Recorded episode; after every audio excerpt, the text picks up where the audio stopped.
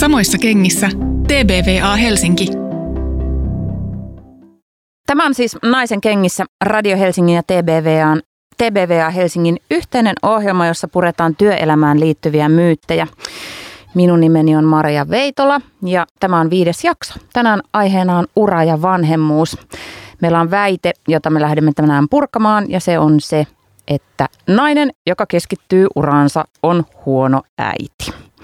Sinä voit osallistua keskusteluun hashtagillä naisen kengissä sosiaalisessa mediassa ja laittaa viestejä studioon radiohelsinki.fi nyt suoran lähetyksen aikana.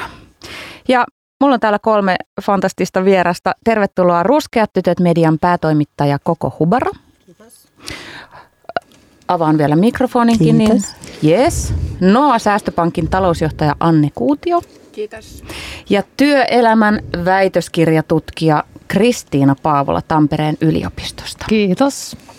Ja me puhutaan tänään siis vanhemmuudesta, mutta meillä on nyt keskustelussa yksinomaan vaan äitejä. Ja mä mietin sitä tosi pitkään, että, että tota, pitäisikö meillä olla täällä myös, myös isiä, mutta sitten mä ajattelin, että tämän ohjelman nimi on ensinnäkin Naisen kengissä ja me puhumme nimenomaan naisen asemasta työelämässä. Ja, ja tota, varmaan puhutaan paljon asioista tässä jaksossa, mitkä koskee myös isiä.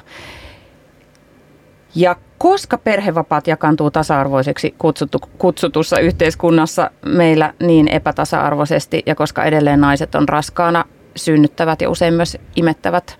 Ja tämä kaikki vaikuttaa työhön ja uraan, muun muassa palkka epätasa-arvon muodossa, niin siksi olen kutsunut tänne vain naisia. Hyväksykää tai olkaa hyväksymättä.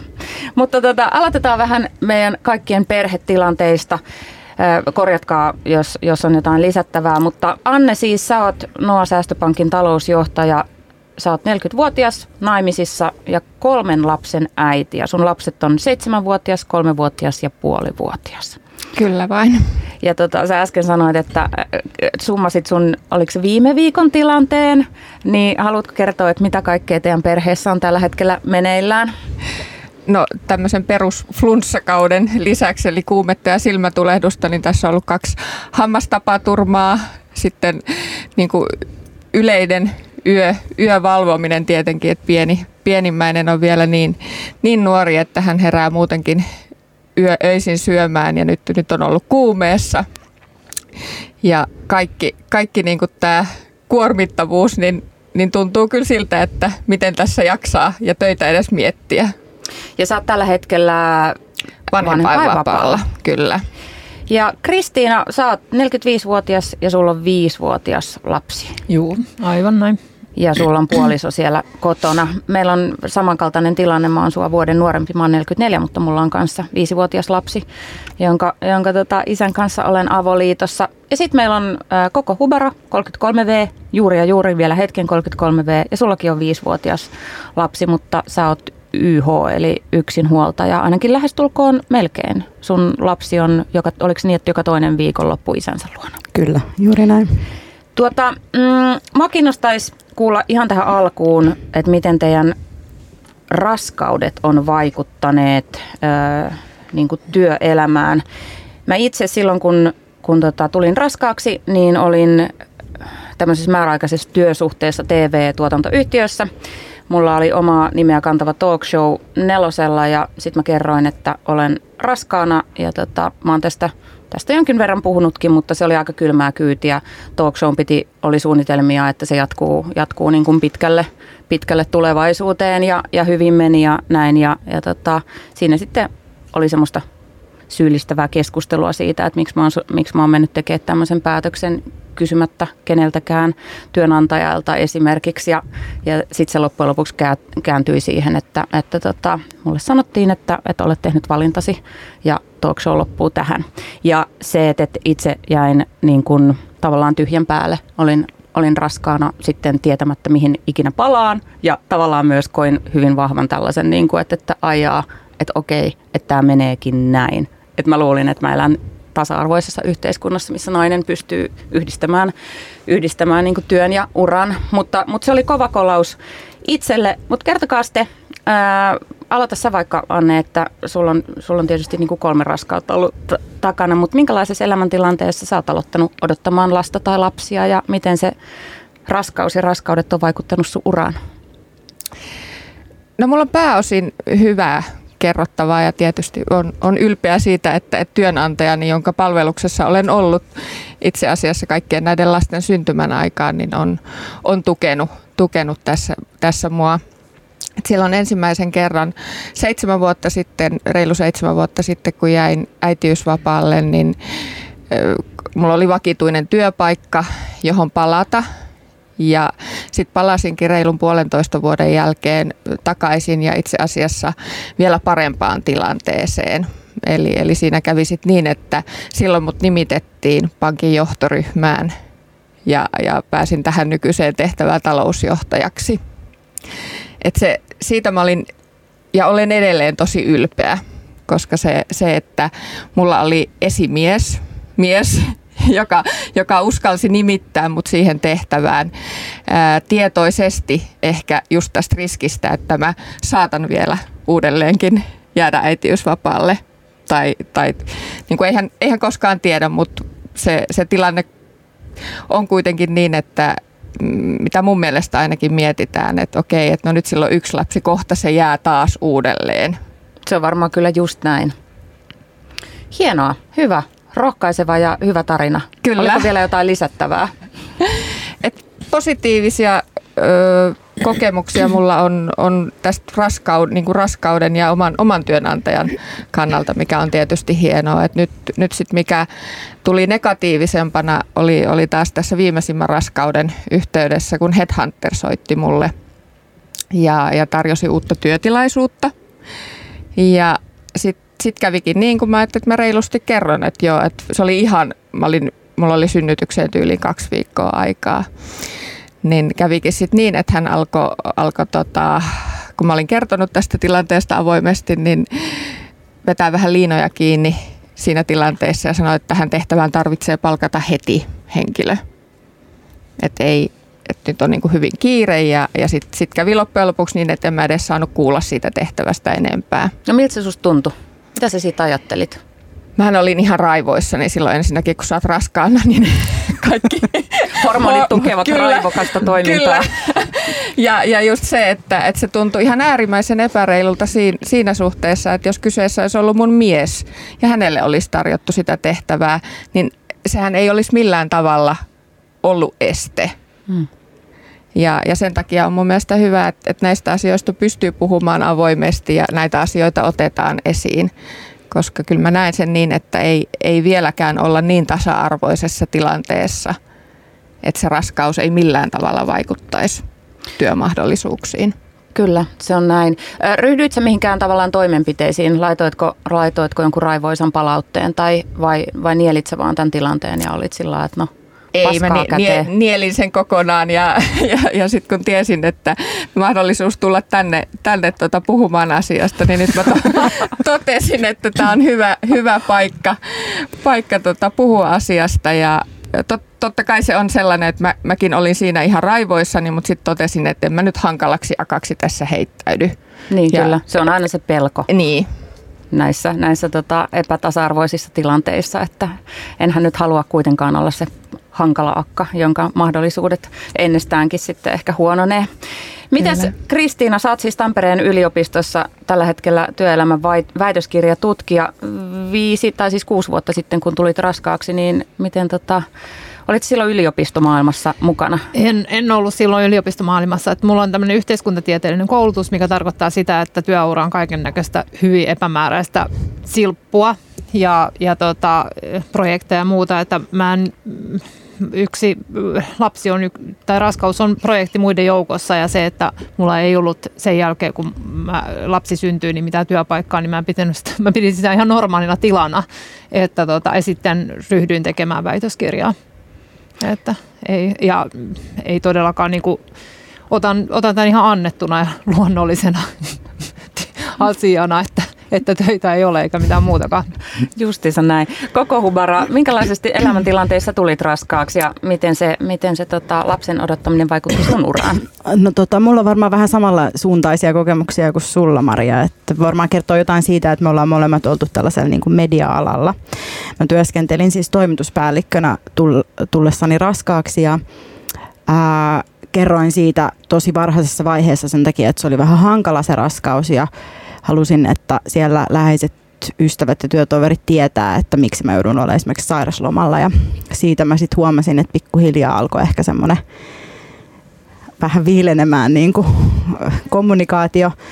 Ja sitten lopulta kävi niin, että äh, he päätti, että he ei maksa mulle tätä työehtosopimuksen mukaista äh, palkkaa äh, äitiysloman ensimmäiset kolmelta kuukaudelta. Ja tämä kävi ilmi siinä kohtaa, kun mun piti jättää Kelalle näitä äitiysrahahakemuksia jolloin mä sitten soitin ää, journalistiliittoon ja sieltä sitten otettiin tosi hanakasti se mun asia käsi. Sanottiin, että tämä on ehdottomasti sellainen asia, joka on tosi tärkeä nyt viedä ihan niin kuin loppuun asti, ää, koska tämä on hyvin yleistä naisille media-alalla, tällaisissa pienissä monimedia yrityksissä, joissa tehdään monenlaisia erilaisia asioita ja ei ihan niin kuin olla kartalla siitä, että minkälaisia sopimuksia täytyy noudattaa. He vetosivat alun perin siihen, että, että he ei maksa mulle tätä palkkaa sen takia, että sitä ei ole koskaan ennenkään tässä firmassa maksettu. Tämä johtui siis siitä, että siellä ei ollut koskaan ennen ollut yhtään naista töissä vakituisessa työsuhteessa. Ja siellä oli samaan aikaan useampi mun läheisimmistä kollegoista, siis odotti lasta. Meillä on, meidän lapset on syntynyt muutaman viikon välein toisistaan, mutta he oli miehiä. Heidän tota, uralle ei siinä kohtaa tapahtunut yhtään mitään. Ja tämä prosessi lähti niin kuin tämmöisestä sovittelusta ja sitten se meni käräjäoikeuteen ja loput se meni tota, heidän valituksestaan hovioikeuteen ja siinä tota, päätös, joka oli koko ajan, siis päätettiin mun hyväkseni, niin, niin ratkesi vasta siinä vaiheessa, kun mun lapsi oli muistaakseni täyttämässä viisi. Todella pitkä prosessi. Mm, alkoi silloin kuudennella, seitsemännellä kuulla raskaana. Ja... Kuinka paljon se on vaikuttanut sun elämään, että sä oot joutunut tavallaan siinä, että sulla on pieni lapsi, sä oot raskaana ensinnäkin ja sitten sulla on pieni lapsi ja sä joudut tavallaan samalla kantamaan tuollaista taakkaa siitä, että sä vaan puolustat itseäsi ja perhettäsi? No mä jouduin sitten te- tehdä to- muita töitä sen mun päivätyön lisäksi, koska mä tiesin, että mä en tule saamaan ää, niin paljon rahaa kuin mitä mä olin niin kuin laskenut ja kuvitellut, jolloin mä sitten tietysti niin kuin, ää, muutenkin hankala raskaus ja sitten mä tein monta eri duunia freelancerina oman duunin lisäksi, niin se päätyi lopulta siihen, että mun lapsi syntyi melkein kuukauden etuajassa, koska mä en pyst- ei ollut aikaa levätä eikä ollut aikaa. Mä olin muutaman päivän äitiyslomalla, kun hän syntyi. Ää, sitten sen jälkeen tietysti niin kuin se oikeuskeissi, se kaikki paperityö, joka ei todellakaan ole niin, että se liitto olisi sen itse hoitanut, vaan munhan se piti se kaikki todistusaineisto ja materiaali heille jostain niin kuin kaivaa ja printata ja tuottaa. Niin se, se oli niin kuin siinä koko ajan läsnä ihan siitä niin kuin ensimmäisistä viikoista, kun lapsi oli syntynyt. Ja koko tämän ajan myös mun ero puolisosta ja se, että mä jouduin koko ajan tekemään siinä työtä koska mulle, tai töitä ja opiskelemaan, koska mulla ei ollut mitään varmuutta siitä, että mitä tälle keissille tapahtuu, mitä kaikille niille ikään kuin menetetyille palkkatuloille tapahtuu. No raskaus siis todellakin vaikuttaa naisten asemaan työelämässä. Ja toinen, mikä, tota, mikä vaikuttaa tosi paljon, niin on vanhempainvapaat ja se, että ne jakautuu niin epätasaisesti. Se, että mulla ei ollut työpaikkaa, mihin palata, niin se oli meidän, meidän, tota, meidän pienessä perheessä, se oli jotenkin sit selvää, että mä jään kotiin, koska ei mulla ollut mitään mihin mennä. Tosin sitten freelancer-juttuja alkoi tulla siinä vaiheessa, kun olin muutaman, muutaman kuukauden ollut lapsen kanssa kotona ja sitten palasin vasta, kun no, lapsi oli jotain vuoden ja ehkä neljä kuukautta, kun palasin täysaikaisesti töihin. Mutta miten, miten teidän perheissä on vanhempainvapaat jakautunut ja mistä syistä? Suomessa siis yksinomaan äidithän niitä käyttää. Mä voin kertoa teille vielä tämmöistä dataa, että ä, isät käyttää siis enimmäkseen vain heille korvamerkittyjä perhevapaita. Joka viides isä ei käytä näitäkään 56 päivää. Ja hallitushan aikoo linjata nyt itse asiassa tämän kuun aikana, että, että miten perhevapaita aiotaan uudistaa, mutta, mutta tota, voihan se olla, että ei mitään suuria muutoksia tule. Mutta haluuko Kristiina vaikka aloittaa? Miten teidän perheessä ratkaistiin vanhempainvapaiden jakautuminen ja mistä syistä? No hyvin perinteiseen tyyliin, eli mä pidin ää, tietysti toki äitiysvapaan, mies piti toki nämä kaikki isille kuuluvat vapaat syystä, että se on yleensä on aika tyypillistä, että korkeasti koulutetut isät käyttää suurimman osan heille merkityistä vapaista. Muuthan käyttää sitten keskimäärin puolet vaan niistä, mitkä on määritelty isille. Mutta tota, sitten mm, mä olin kotihoidon tuolla muutaman kuukauden, kunnes sitten lapsi meni päiväkotiin ollessaan vuosi kaksi kuukautta. Mites koko?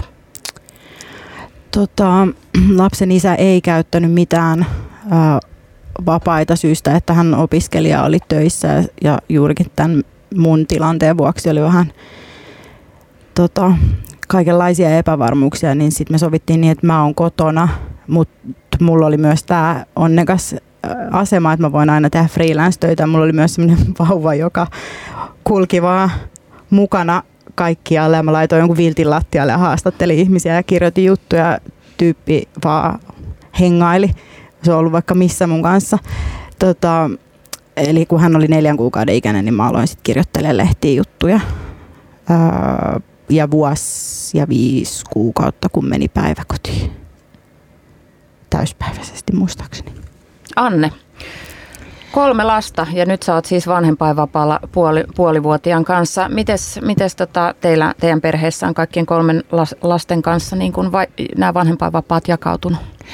Mun mies on, on pitänyt täydet näisille korvamerkityt vapaat ja esikoisen kanssa hän oli myöskin silloin hoitovapaalla. Ja keskimmäisen tyttären kanssa ei ollut hoitovapaalla ja nyt, nyt tämä kolmas, kolmas tota, mun loppuu vanhempainvapaa tuossa helmikuun, helmikuun lopulla, niin nyt meillä on vielä pitkä tikku vetämättä, että miten, miten arki sitten organisoidaan ens, ensi vuoden vuoden osalta. Minkälaisista asioista te keskustelette ja mitä juttuja te punnitsette, kun te mietitte sun miehen kanssa sitä, että, että kumpi, kumpi jää kotiin?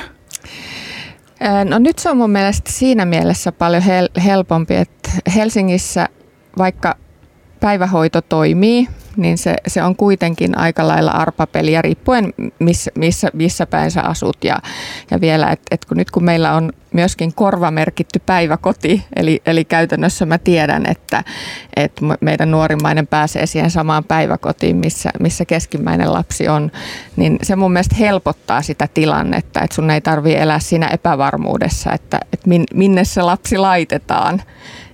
Mutta kyllähän se liittyy siihen omaan uraan sitten ne keskustelut, että miten, miten sitä rakennetaan ja, ja ylipäätään siihen jaksamiseen.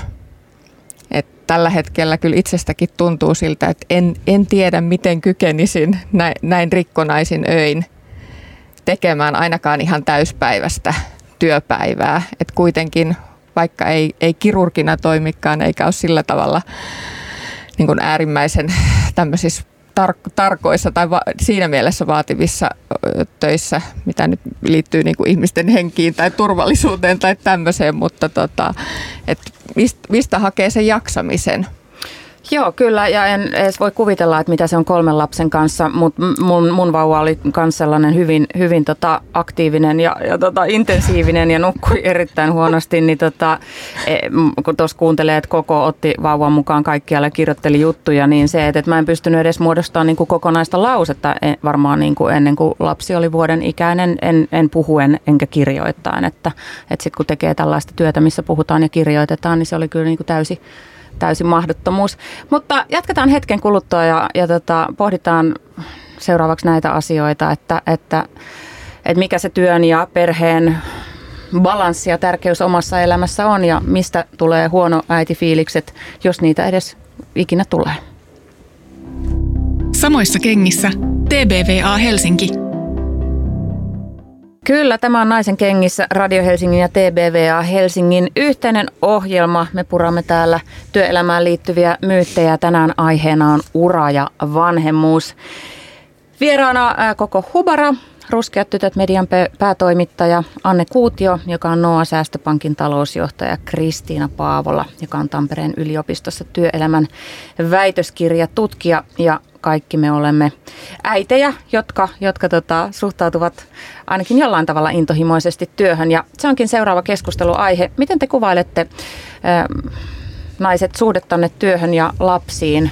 Mikä ja kuka on tärkeä ja missä järjestyksessä ja kuka ja mikä vie eniten aikaa ja minkä kustannuksella? Osaatteko laittaa, laittaa tota järjestykseen, että nämä on tietysti aika raadollisia kysymyksiä, että en tarvitse päättää, että työ vai, työ vai perhe. Meillä kaikilla on molemmat, mutta, mutta tota, miten, miten niin kuin ajattelette, että minkälaisessa suhteessa nämä on keskenään? Anne, aloitatko sinä? Näytät siltä, että kokonainen lause on juuri muodostumassa. niin, pikkuhiljaa pääsee ulos. Tota, se ehkä just, että mä haluaisin, yhä enemmän nähtäisi, että se ei ole se sekä niin kuin joko tai, vaan nimenomaan sekä että. Että voi olla hyvä työssään ja halu, haluta ja saada sen uran ja myös, myöskin lapsia. Et mä olen rohkeasti heittäytynyt ja yritän näyttää mallia, mallia siinä muille, muille ja tietenkin nuor, nuoremmille sukupolville, että se on, on mahdollista – ja se on kyllä tosi, mä en tiedä miten sä ajattelet, mutta itse mietin tuossa, kun sä kerroit aikaisemmin sun es- esimiehestä, joka on, joka on niin kuin rohkeasti tavallaan antanut sulle mahdollisuutta raskauksista huolimatta, että, että se on, se on, se on niin kuin, hän on varmaan ollut aika myös kannustava hahmo siellä, siellä ikään kuin työpaikalla. Kyllä, mm. ja se on totta kai tärkeä, tosi, tosi tärkeää ja itse myöskin tietysti kun on, on tehnyt rekry, rekrytointeja ja, ja näyttänyt niin kuin sillä tavalla myöskin mallia, että, että toimii niiden omien arvojensa mukaisesti myöskin siinä työssään, niin se on tosi tärkeää. Koko, miten sulla tota, perhe ja perhe ja tota, työ, minkälaista roolia ne näyttelee sun elämässä? Tota, olen täysin äh, hukannut kosketuksen itseeni viimeisen viiden vuoden aikana, koska olen vain joko lapsen kanssa tai töissä. Äh, Mutta ei mulla olisi siis tätä nykyistä duunia ja uraa ja kaikkea, mitä mä oon tämän lapsen olemassaolon aikana ää, äh, aloittanut ja saattanut myös valmiiksi, niin, niin ei olisi ilman häntä. Mistä se johtuu? No varmaan ihan sellaisesta niin kuin henkilökohtaisesta, vaan semmoisesta, että no ö, minkälaisen maailman mä haluan näyttää omalle tyttärelleni. Ja että minkälaisen, tai mitä mä voin vastata hänelle, kun hän tulee kysymään erilaisista jutuista, vaikka liittyen naisen asemaa, että, että mitä mä oon tehnyt sen asian eteen. Ja sitten mä päätin niin kuin fokusoida, että mä, mä keskityn nyt tähän kysymykseen niin kuin sillä sen oman ammattini puitteissa. Mutta tota, mulla on myös siis paljon äiti työkavereita. Iso osa meidän tekijöistä, tai monet meidän tekijöistä on äitejä. Ää, aika moni on yksin lasten kanssa. Ja mä oon kyllä yrittänyt kaikkeni tehdä sellaista tilaa, että he voi niin kun, ää, jotenkin toteuttaa niitä unelmia ja, ja tehdä sitä duunia ja sitten me ollaan järjestetty asioita. Joskus jopa niin, että me hoidetaan toistemme lapsia, että toinen pääsee vaikka juttukeikalle tai tekemään jonkun asian ja silleen se pyörii. Hyvä. Kristiina, missä balanssissa sulla työ ja, työ ja perhe No mun, mun työ ja perhe, perhe on ihan hyvässä balanssissa, että, että mä, mä niin kuin mietin, että tuossa just, että nainen, joka keskittyy uransa, on huono äiti. Että niin kuin Anne sanoi, että kyllä on mahdollista saada niin kuin molemmat, voi olla yhtä aikaa merkityksellistä sekä niin kuin työ ja perhe, ettei ne ole niin kuin toisiaan poissulkevia asioita, mutta ehkä tässä suomalaisessa kulttuurissa ollaan tuotu niin se, että ollaan määritelty niin kuin huono äiti ja hyvä äiti, ja hyvä äiti niin kuin nähdään sellaisena, sellaisena, tulee mieleen tämmöinen Martta Vendelinin kotilieden kuvaus, missä äiti on siinä kotiaskareissa ja lapsi pyörii siinä ympärillä, että se on niin kuin hyvä äiti ja, ja hyvän äidin niin kuin, ensisijainen ajatus on se perhe ja perheen hyvä. Ja, ja tota, kaikki muu on sitten, pitäisi jotenkin kadottaa siitä elämästä, kunnes se lapsi tulee jotenkin omillaan toimeen tai jollain tavoin, eh, onko sitten se kolme vuotta se maaginen raja, jolloin tämä kotihoidon tuki loppuu vai mikä se on, se on nyt otettu ehkä semmoiseksi rajaksi. Mutta tota, se, se, myös, niin kuin se, joka muuta tekee sitä ennen, kun on siellä kotona, niin on huono äiti. Ja mä oon huomannut itsestäni myös sen, että ää, niin kuin yleisesti ajatellaan, että, että ne, jotka kuitenkin keskittyy siihen uraansa mä nyt sanon vähän ikävästi, niin, mutta tarkoitan myös itseäni, olen sortunut samaan, koska olen kulttuurin tuote, niin tota, on se, että he kuitenkin niin kuin palauttaa ne omat tekemänsä ratkaisunsa, eli että hyppää uralle, että tämä tekee minulle hyvää, joten tämä tekee perheelle hyvää, palauttaa siihen perheen hyvään ja perustelee ne sillä perheen edulla ja lasten edulla, että äiti on parempi äiti kuin äiti saa, että kuitenkin yrittää palauttaa ja muodostaa sen saman hyvä äiti-kuvan, että se perhe on tärkein, niin perustelee niitä valintoja. Mä oon tehnyt sitä itsekin. Mä käyn Mä Mäkin aamulla... on tehnyt sitä. Niin Joo, eikä mä, mä vien aamulla lapsen, tai mies vie lapsen, ja mä haen aikaisemmin, hän on kuusi tuntia päivässä päiväkodissa. Ja sillä mä niin kuin jotenkin, koska päivähoito koetaan semmoiseksi vähän laitokseksi, niin mä oon hyvä äiti, että mä teen vähän vähemmän töitä, että mä voin hakea sen, että mä palautan tämänkin. Että mä oon ihan sama, mä teen ihan samaa, että suutari lapselle kenkiä. Joo, mä tunnistan tuon noin. Mä, mä tota, kyllä ajattelen niin. Tai mä, mä aina sanon, että musta tuli sinä päivänä parempi äiti, kun mä palasin töihin. Mutta, mutta ehkä mun ei pitäisi ajatella just niin, että musta tuli parempi äiti, vaan vielä tärkeämpi kokemus on se, että, että niin kuin suuri osa minusta jäi kokonaan toteutumatta silloin, kun mä olin kotona, vaan että mä en saanut ikään kuin toteuttaa itseäni täydellisesti ja täysimittaisena semmoinen, mikä mä oon ja mitä mun halut ja unelmat ja niin kuin kaikki se on, mitä mä oon, koska, koska tota, kotona se oli vain lapsen kanssa vain pieni osa minusta. Ja ton ääneen sanominen on itsellekin ollut ihan äärimmäisen vaikeaa. Just se, että minä olen minä. Mm. Sitten kun mä saan tehdä töitä, niin kun am, a, ammatillisia haasteita, mutta myöskin, myöskin olla, olla äiti sekä että. Kyllä, ja sitten se on, meillä on niinku tämmöisiä asioita, jotka tukee tätä ajattelua musta, musta tota paljon. Esimerkiksi aina a, aika ajoin niin kuin mediassa esiintyy tämmöisiä saattohoitolääkäreitä tai saattohoitohoitajia, joille, jotka kertovat, että mitä ihmiset pohtivat kuolinvuoteellaan. Ja sitten he kertovat, että ihmiset aina niin kuin katuvat sitä, että he eivät olleet enemmän lastensa kanssa. He aina katuvat sitä, että he eivät olleet enemmän lastensa kanssa, kun, kun tota, lapset olivat pieniä ja miksi he olivat niin paljon töissä. Ja mä huomaan, että tämä on ainakin yksi narratiivi, jota niin kuin toistetaan ja toistetaan, että et, et muistakaa nyt hyvät ihmiset, että se aika on niin lyhyt. Ja siis musta on niin hassu, että toi, toi, toi keskustelu menee siihen, että oliko äiti kotona vai töissä. Siis mun oma äiti oli tosi paljon kotona, kun mä olin pieni ja mulla oli kaksi pikkusiskoa. Niin kuin vuosikausia hän oli myös kotona paljon. Mä myös asuttiin mun isoäidin kanssa samassa talossa, joka oli myös koko ajan kotona, koska hänellä oli perhepäiväkoti.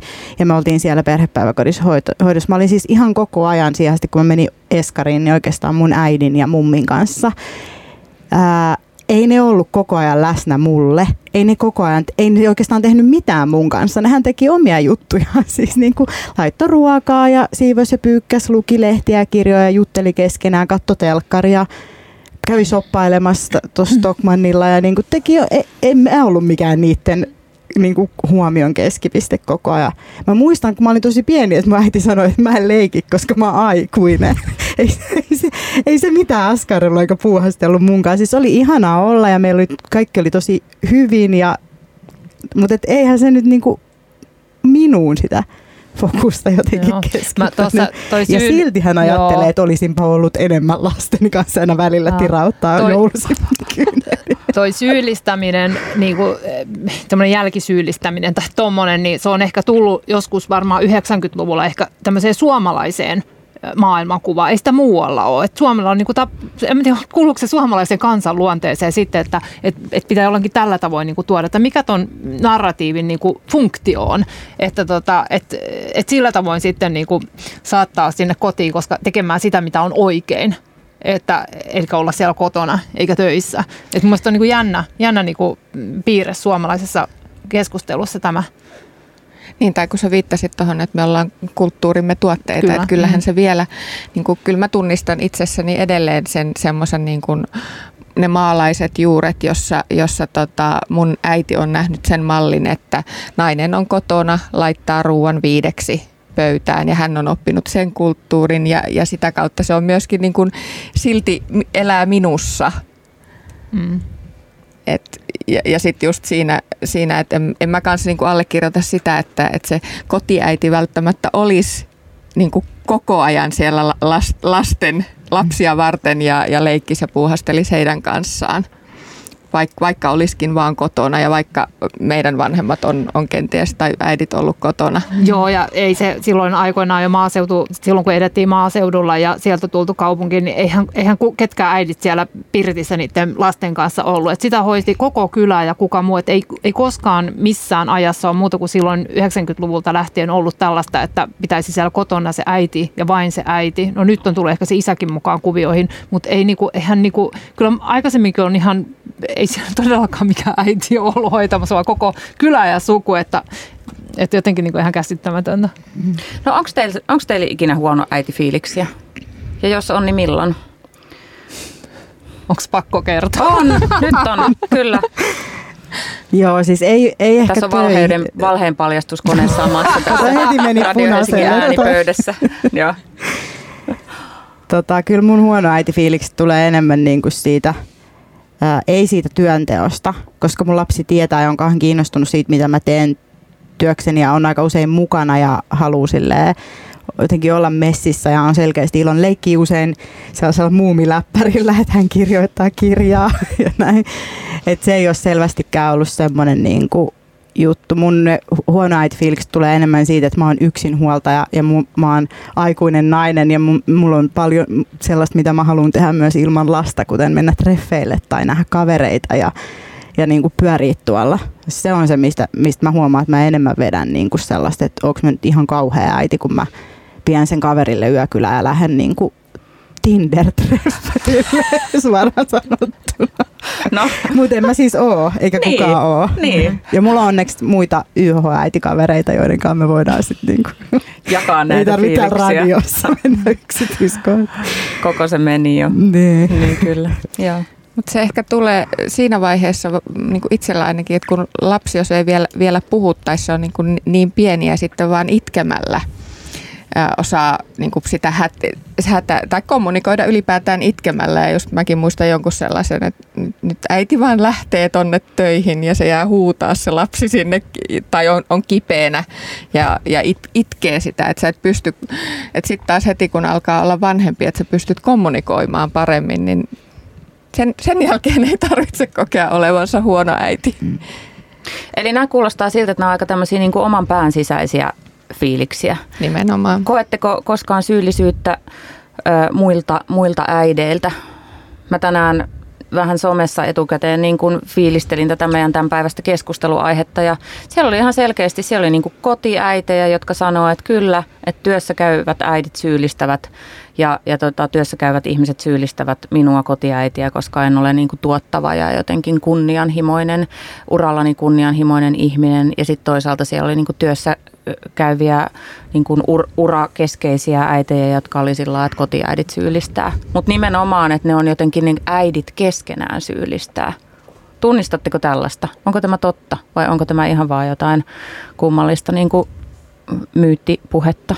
Mä sanon ainakin, että kyllä se tutkimuskirjallisuuden mukaan on ihan totta, että tällainen on. Että, että ehkä sanoisinpa vielä niin, että tämä kotiäidin kuva on se, mikä on tullut, niin kuin, kun alettiin näitä lastenhoitoa miettiä, äidit meni töihin ja muuta, niin se jotenkin tuli semmoisesta niin kuin, vallitsevaksi ihanteeksi. Ja sen jälkeen, kun naiset alkoi tekemään enemmän uraa ja töitä ja kaikkea muuta, niin niitä oli vaikea enää, niin kuin, tuotiin jo se, että hyvä äiti on tällainen, että tämä on tapa toimia oikein, on olla siellä kotona sen lapsen luona, niin kuin kiintymyssuhdeteoriat sanoo sun muut.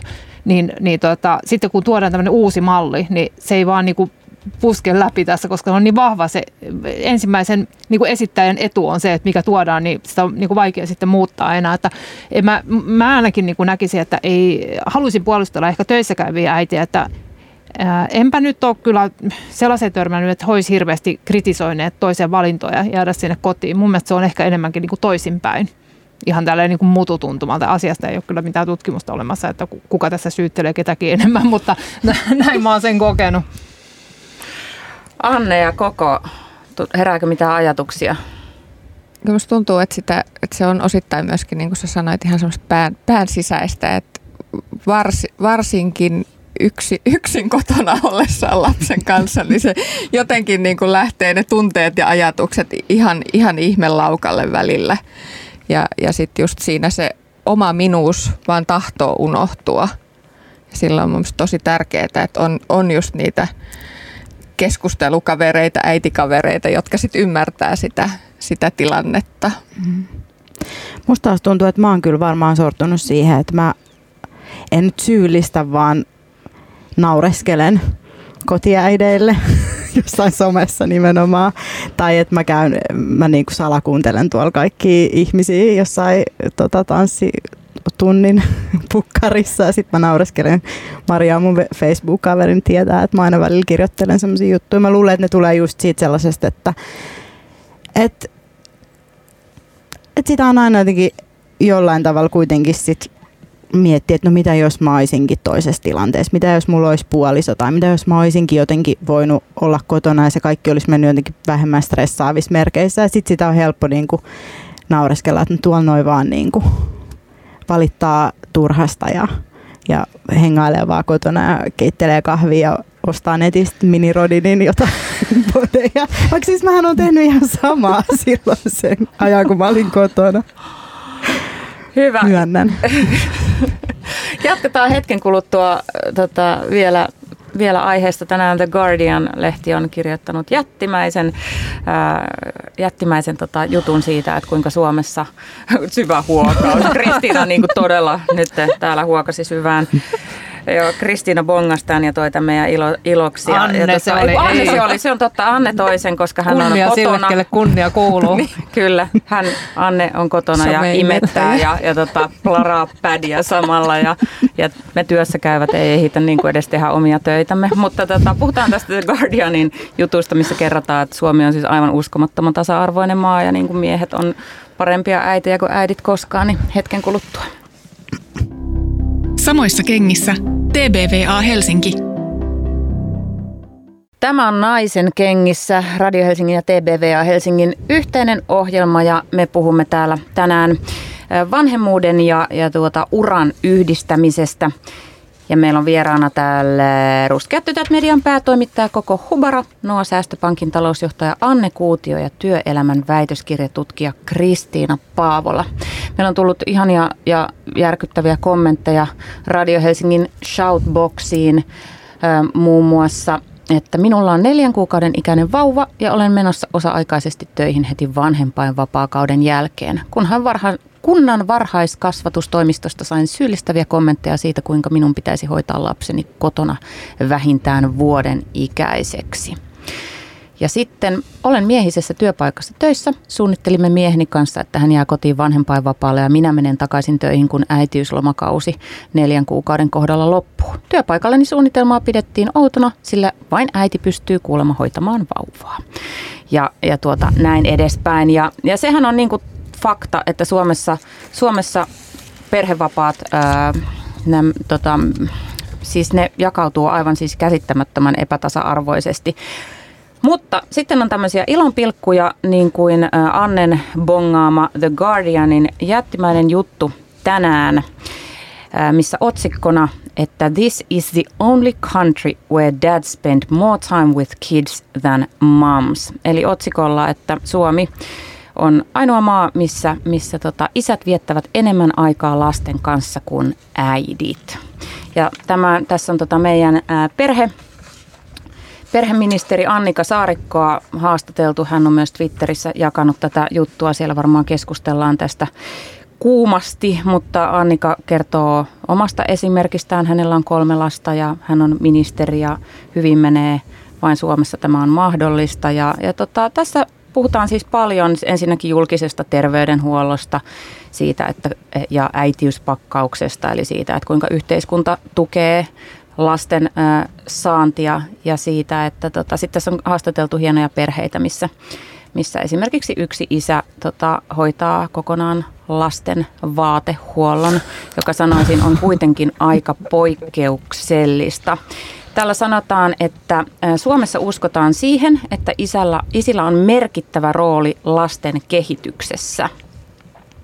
Ja, ja tuota, nyt meillä on tässä marraskuussa jopa lanseerattu tällainen kampanja kuin isäaikaa, jota Radio Helsingissäkin mainostettiin, että isät viettäisivät ää, tosiaan enemmän aikaa lastensa kanssa. Ja tässä jutussa, jonka siis kaikki voi tosiaan lukea The Guardianin sivulta, niin kerrotaan, että, että isät viettää enemmän aikaa last, kouluikäisten lastensa kanssa kuin äidit. Mitä ajatuksia herättää?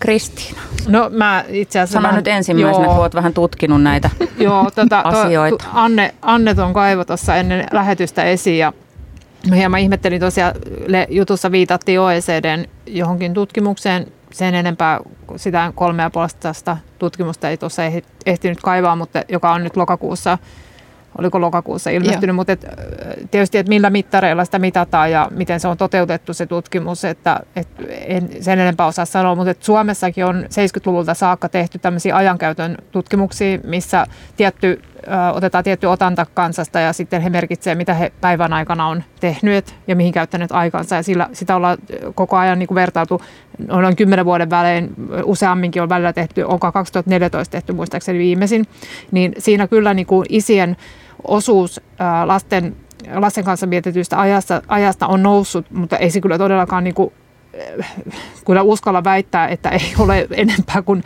niin kuin äitien, äitien käyttämä aika. Et, mm, en tiedä, siis varmasti jonkunlainen se tulokseen ja tutkimukseen perustuu, mutta tutustun siihen, kun pääsen kotiin. Kyllä. Se voit tulla sitten toisen kerran analysoimaan sen tuloksen tänne näin.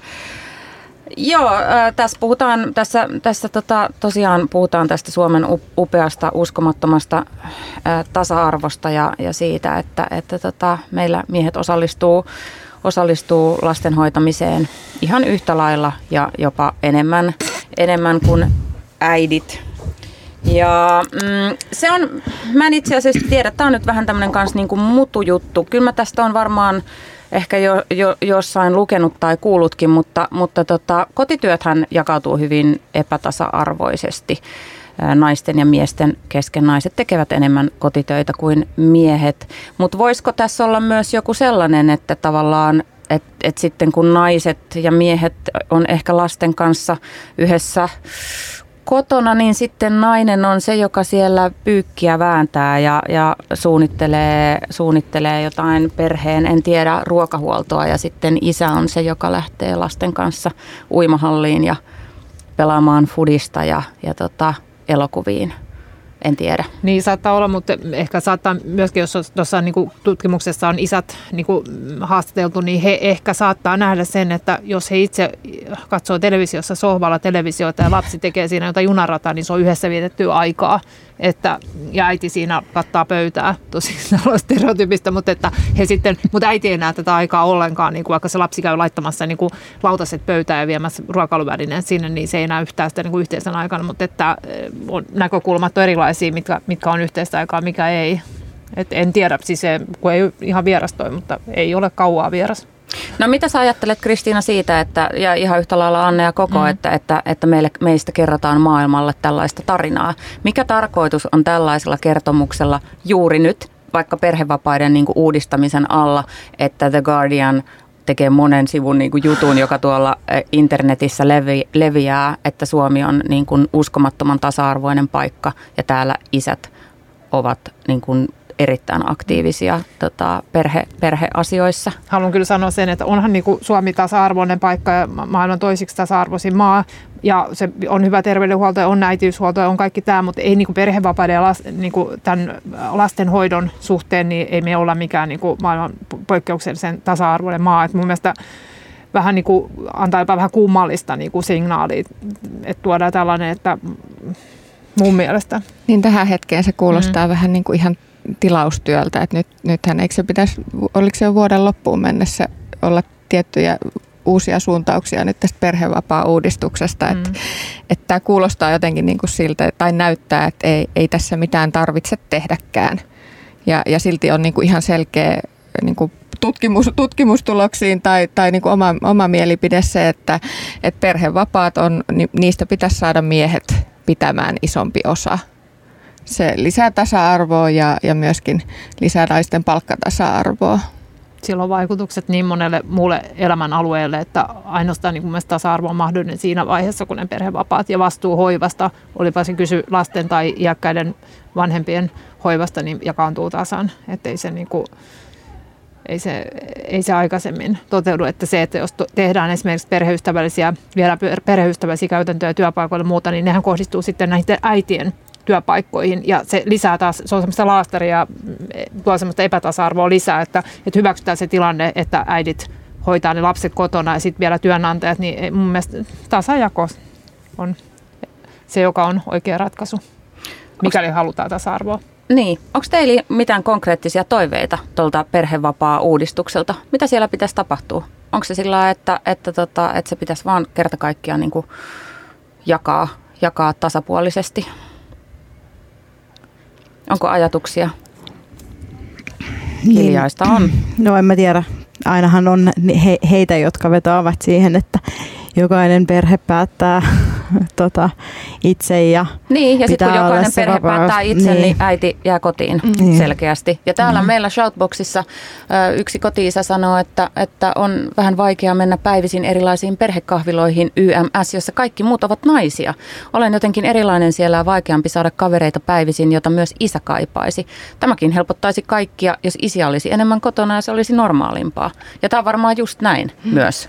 Että tota, enkä mä ainakaan näe muuten, että nyt 40 vuotta on ollut vapaa, vapaaehtoista jäädä isän kotiin, mitä on tapahtunut. Mm.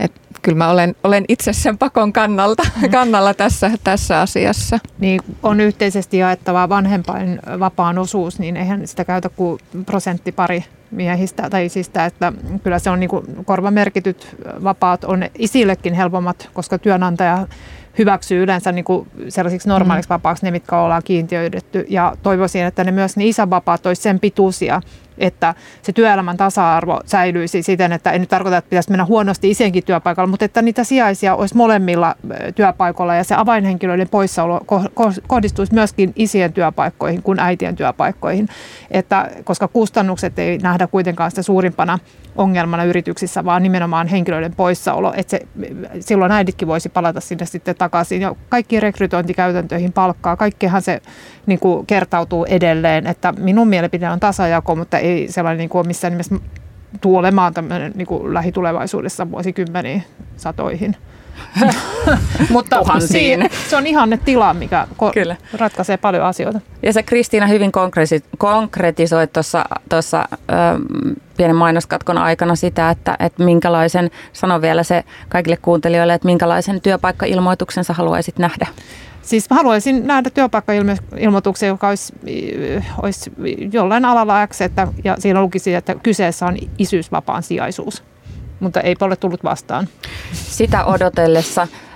Koko Kristiina ja Anne, Anne tota, meidän aika alkaa loppuun, mutta, mutta tota, vielä tähän loppuun, niin kertokaa, kun olette, olette tota, perheellisiä, perheellisiä ura-ihmisiä, niin mitkä on ne teidän teidän oman elämän ongelmapaikat tavallaan, missä nämä asiat jotenkin, niin kuin, tai mikä siinä arjessa jotenkin hankautuu tai kriisiytyy ja miten sellaisen asian voi ratkaista. Esimerkiksi itse voin sanoa ihan suoraan, että tota, varmaan kaikista eniten ahistaa ja tulee riitaa kotitöistä miehen kanssa ja semmoisesta niin arjen aikataulu säädöistä. Ja siihenhän on yksinkertaisia ratkaisuja, esimerkiksi kalenterointi, kalenterointi ja kotiapulainen. Kyllä. Johon en ole vielä päässyt muuta kuin siivoojan, siivooja meillä käy, joka on kyllä, kyllä fantastista. Mutta tavallaan se, että, että ne asiat, jotka aiheuttaa kahnausta, niin on ehkä sellaisia, että kannattaa pohtia, että voiko niitä myös ulkoistaa.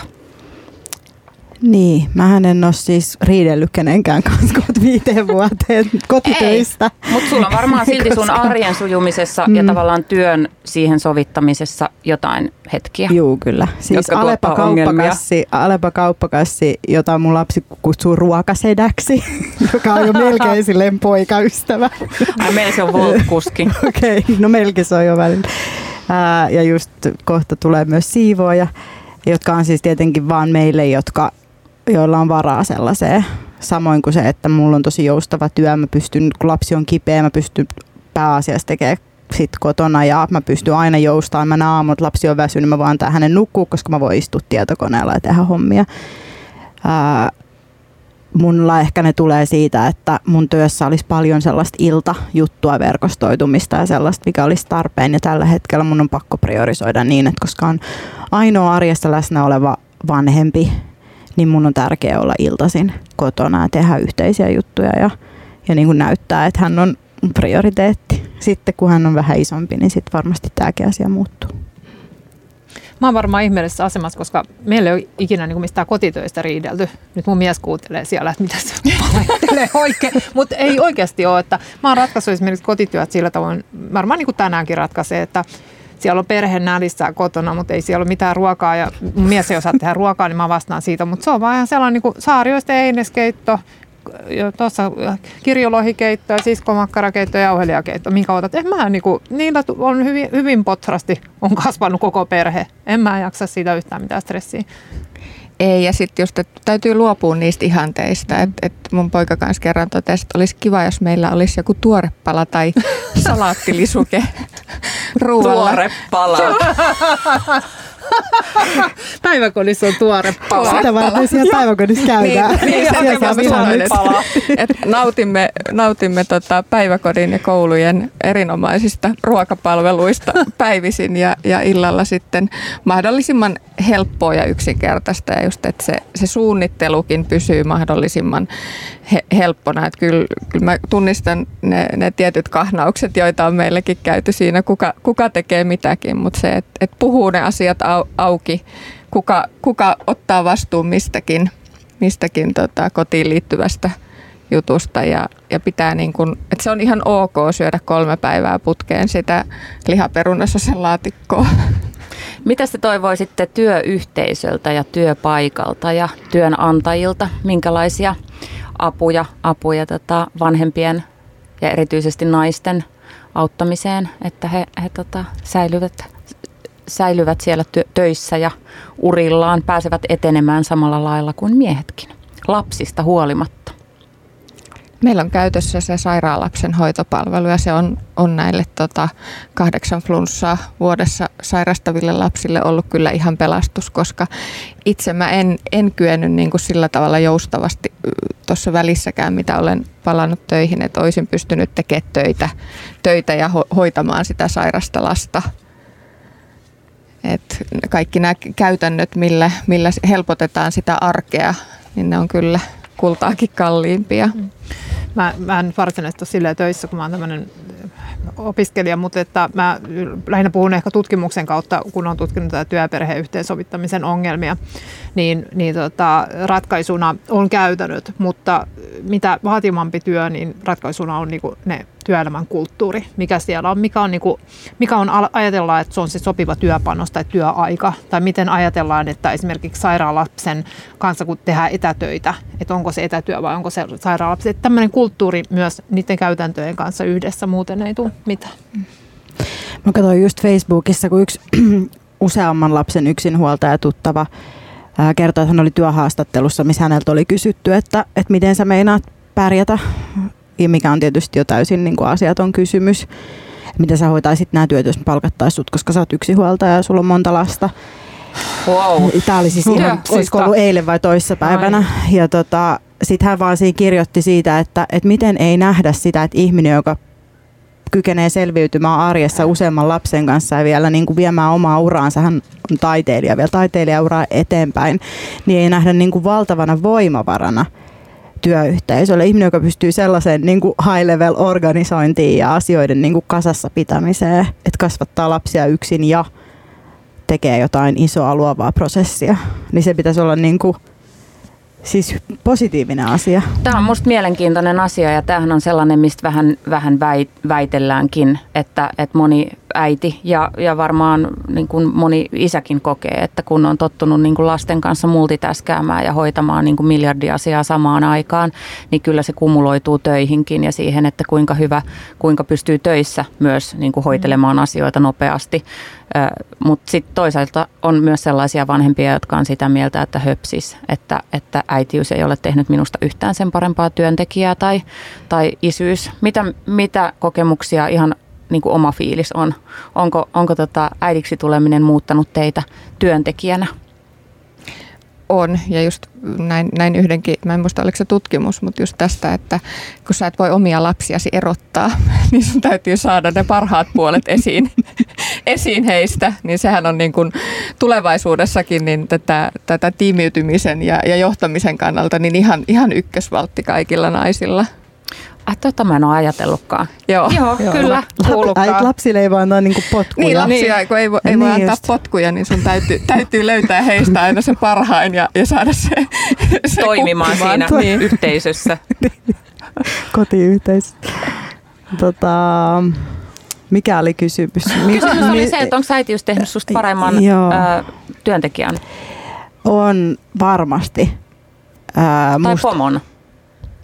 No Sähän ainakin mä pomo. ymmärrän niin kuin ihmisten realiteetteja hyvin paljon paremmin kuin mitä mä olin myös lapsettomana tietynlaisessa esimiesasemassa, missä mulla oli niin kuin hyvin vaikea tajuta, jos jollain oli lapsi kipeänä ja sitten juttu kaksi päivää myöhässä. Ja nyt mä ymmärrän sen ja mä pystyn jotenkin olemaan kärsivällisempi ja pystyn jotenkin yrittää järjestää siihen jotain apuja, mutta ihan itse työntekijänä niin onhan minusta nyt tullut paljon tehokkaampi, kun mä tiedän, että jonkun asian pitää olla puoli viiteen mennessä valmis.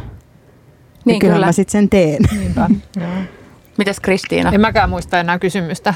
Kysymys on se, että onko äitiys tehnyt susta paremman, äitiys tehnyt susta paremman tutkijan?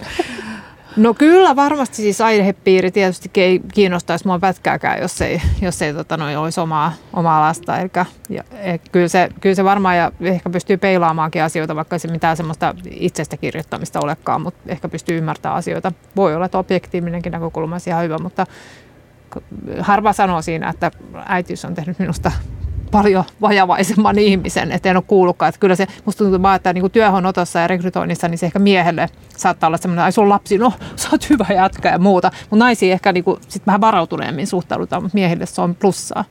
Että on Kyllä. hyväksytty. Kyllä, jossain. ja mä huomaan sen, mä huomaan sen niin kun, äh, meillä on, meillä on tota, sekä äitejä että isiä esimerkiksi täällä Radio Helsingissä töissä ja mä, mä huomaan sen, sen tota, ja myös muissa, mä operoin myös muissa työyhteisöissä, niin se, että että isät vaikka sanoo, että hei, et mä, mä, mä tota joudun, mä lähden nyt kesken palaveri, että mä lähden nyt tota, hakemaan lasta hoidosta. Tai isä sanoo, että mä jään kotiin, niin se aiheuttaa enemmän sellaisen, että wow, että hän on todella niin kuin, hän on wow mikä mies, hän on todella hieno mies niin kuin efektin. Ja sitten taas naiset tosi paljon välttelee sitä, että, että ne kyllä hoitaa jonkun muun hakemaan sen tai venyttää, soittaa päiväkotiin salaa, että, niin kuin, että sori, että on puoli tuntia myöhässä ennemmin kuin kesken palaverin sanoo, että nyt täytyy mennä. Kuka vie hammaslääkäri, kuka vie, sehän tyypillisesti on, on useimmiten ollut nainen. Mm, kyllä. Ja on nainen, jos käy tuolla, tuolla tota, odottaa vaikka hammaslääkärin pääsyä, niin kuka, kuka siellä on saattajana?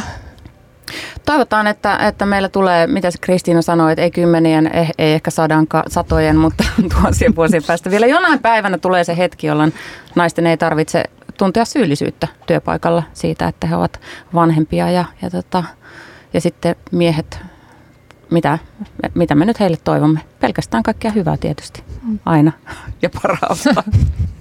Kiitos todella paljon äh, vierailusta Anne, Koko ja Kristiina. Me Kiitos. vedettiin vähän yli, mutta tämmöistä se on, kun on radio, missä voi tehdä mitä huvittaa. Ja kiitos kaikki kuuntelijat.